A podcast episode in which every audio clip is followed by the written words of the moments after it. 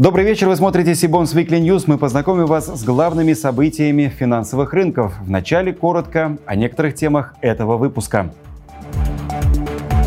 Форум «Корпоративное кредитование в России 2022. Теория, практика, прогнозы».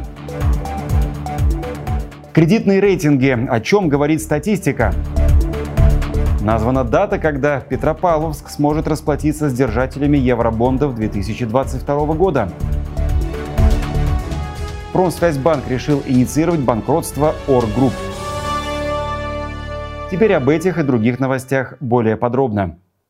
Во вторник, 11 октября в Москве состоялся онлайн-офлайн форум «Корпоративное кредитование в России-2022», который открыл директор Департамента денежно-кредитной политики Банка России Кирилл Тримасов. Рост корпоративного кредитования, масштабные структурные изменения на рынке корпоратов, денежно-кредитные условия и денежно-кредитная политика. Ее влияние на рынок в сегодняшних условиях ЦБ – это основные темы выступления Кирилла Тримасова. Вторая часть его презентации была посвящена состоянию в реальном секторе экономики страны, как сегодня себя чувствует бизнес, как он адаптируется к нынешним реалиям. С весны мы видели, что ничего э, страшного не происходит, и бизнес сохраняет, э, в общем-то, устойчивость. И во многих отраслях да, были эффекты, связанные с шоками, но они носили краткосрочный характер. И по выходящей статистике мы видим, что в принципе обрабатывающая промышленность, в целом промышленный сектор, он Э, во многих отраслях растет. Как это удается? Запись выступления Кирилла Тримасова уже скоро будет доступна на нашем YouTube-канале. Следите за его обновлениями. Отмечу, что в продолжении темы форума по корпоративному кредитованию в следующем выпуске мы представим вашему вниманию интервью с представителем адвокатского бюро Forward Legal. Мы продолжаем начатую в предыдущем выпуске тему кредитных рейтингов, роль которых кратно возросла в условиях бессрочного ограничения на раскрытие финансовой отчетности и данных о собственниках и руководстве. На прошлой неделе мы выяснили, каким образом инвестор может сделать выводы об объекте инвестирования без конкретных цифр и количественных характеристик. Сегодня мы решили обратиться к управляющему директору по валидации эксперт РАМ Юрию Беликову, чтобы подвести итоги рейтинговых действий за прошедшие 9 месяцев – и узнать, о чем эта статистика говорит инвесторам. Юрий, добрый вечер, и вам слово. Добрый вечер. А, нужно сказать, что этой весной, когда была первая волна внешних ограничений, рейтинги массово не пересматривались, и в этом преимущество кредитных рейтингов, а, поскольку они отражают относительную, а не абсолютную вероятность дефолта, они позволяют ранжировать объекты рейтинга друг относительно друга. А, в рамках применяемой шкалы. В нашем случае это национальная российская шкала. А, по нашему рейтинговому портфелю, который на начало года насчитывал более 450 уникальных рейтингов эмитентов, а, и не только эмитентов ценных бумаг, да, но также носителей непубличного долга, более 70% рейтингов сохранились на прежних уровнях без изменений, порядка 17% были отозваны, это довольно высокий высокий уровень отзывов, но не аномальный. И также есть снижение и повышение, понижение рейтингов чуть больше, а, порядка 7%, 7-8% по рейтинговому портфелю с начала года.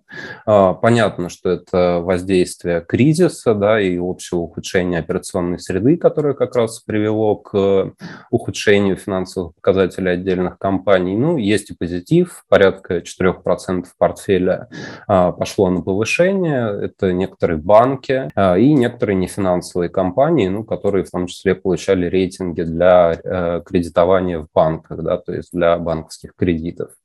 А, ну и отдельно по портфелю рейтингов долговых инструментов, то есть выпусков облигаций, здесь картина несколько отличается. У нас на начало года было а, более 330 рейтингов, из них почти 80% сохранились на прежних уровнях.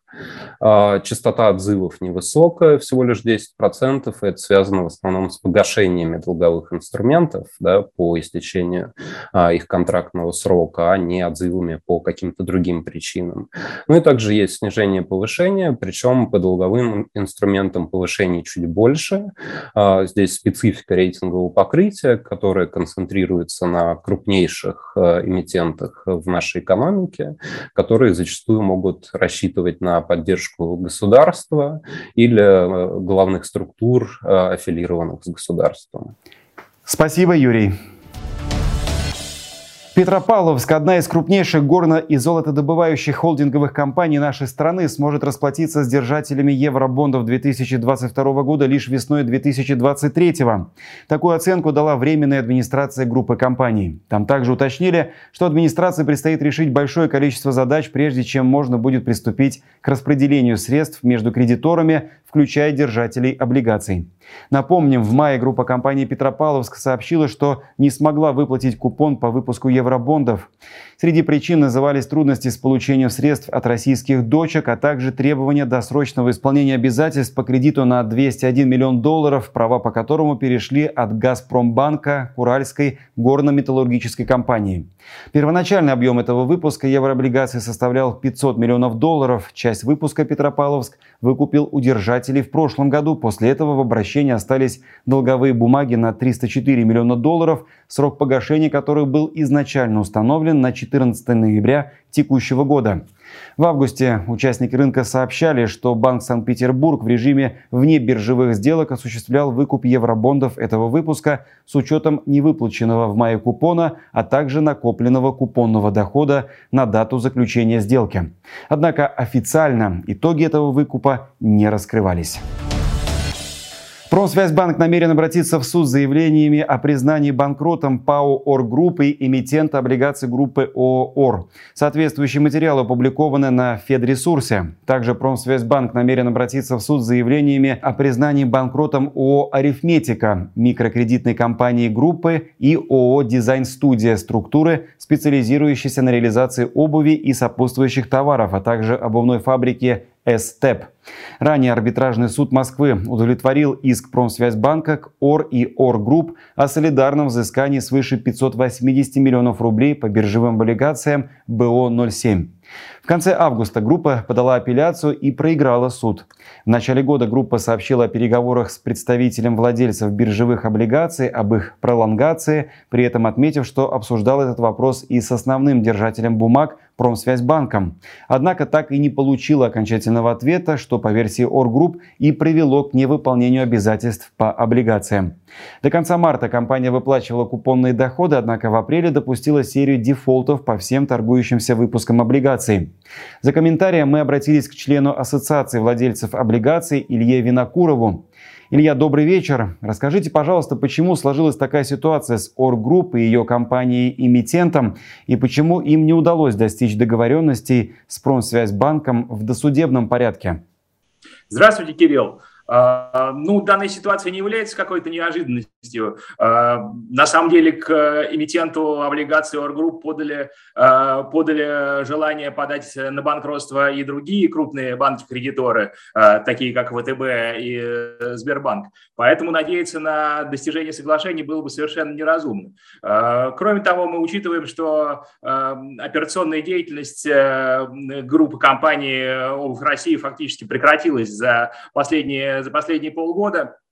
А, соответственно, было вряд ли можно надеяться на сохранение бизнеса этой группы как таковой. Наиболее, а, наиболее платежеспособная и эффективная часть этого бизнеса, э, микрофинансовая компания «Арифметика», также э, прекратила свою деятельность. А, соответственно, соответственно, так как э, нечего, по большому счету, больше спасать в этом бизнесе, соответственно, я и не планировал, что что-то будет намечаться в плане реструктуризации долга долго. А, соответственно, вся эта история с э, попытками реструктуризации была ничем иным, как э, оттягиванием неизбежного банкротства и, э, соответственно, затяжкой э, этого процесса. 35 э, тысяч, более 35 тысяч облигационеров физических лиц в облигациях компании «Обувь России» тоже уже потеряли надежду на возвращение какого-то количества своих средств.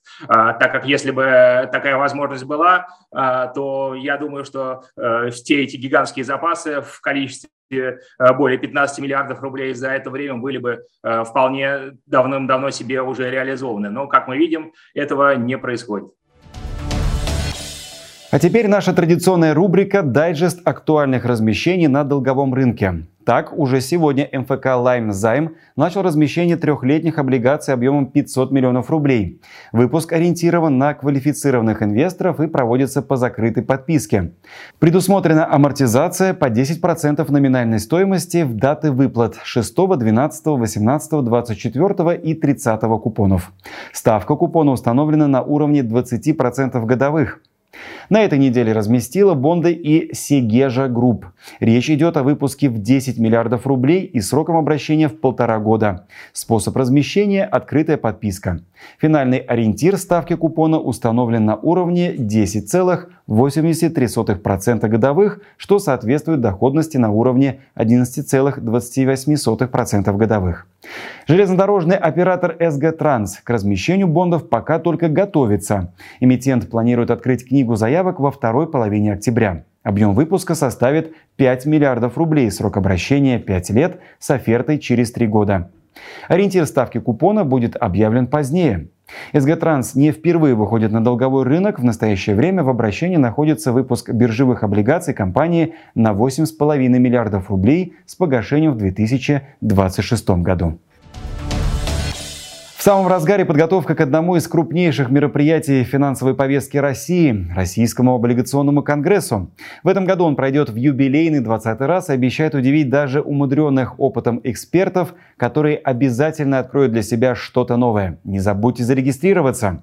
А в ожидании начала одного из самых громких событий года мы предлагаем вам отдать свой голос за участников ежегодной премии Сибонс Awards.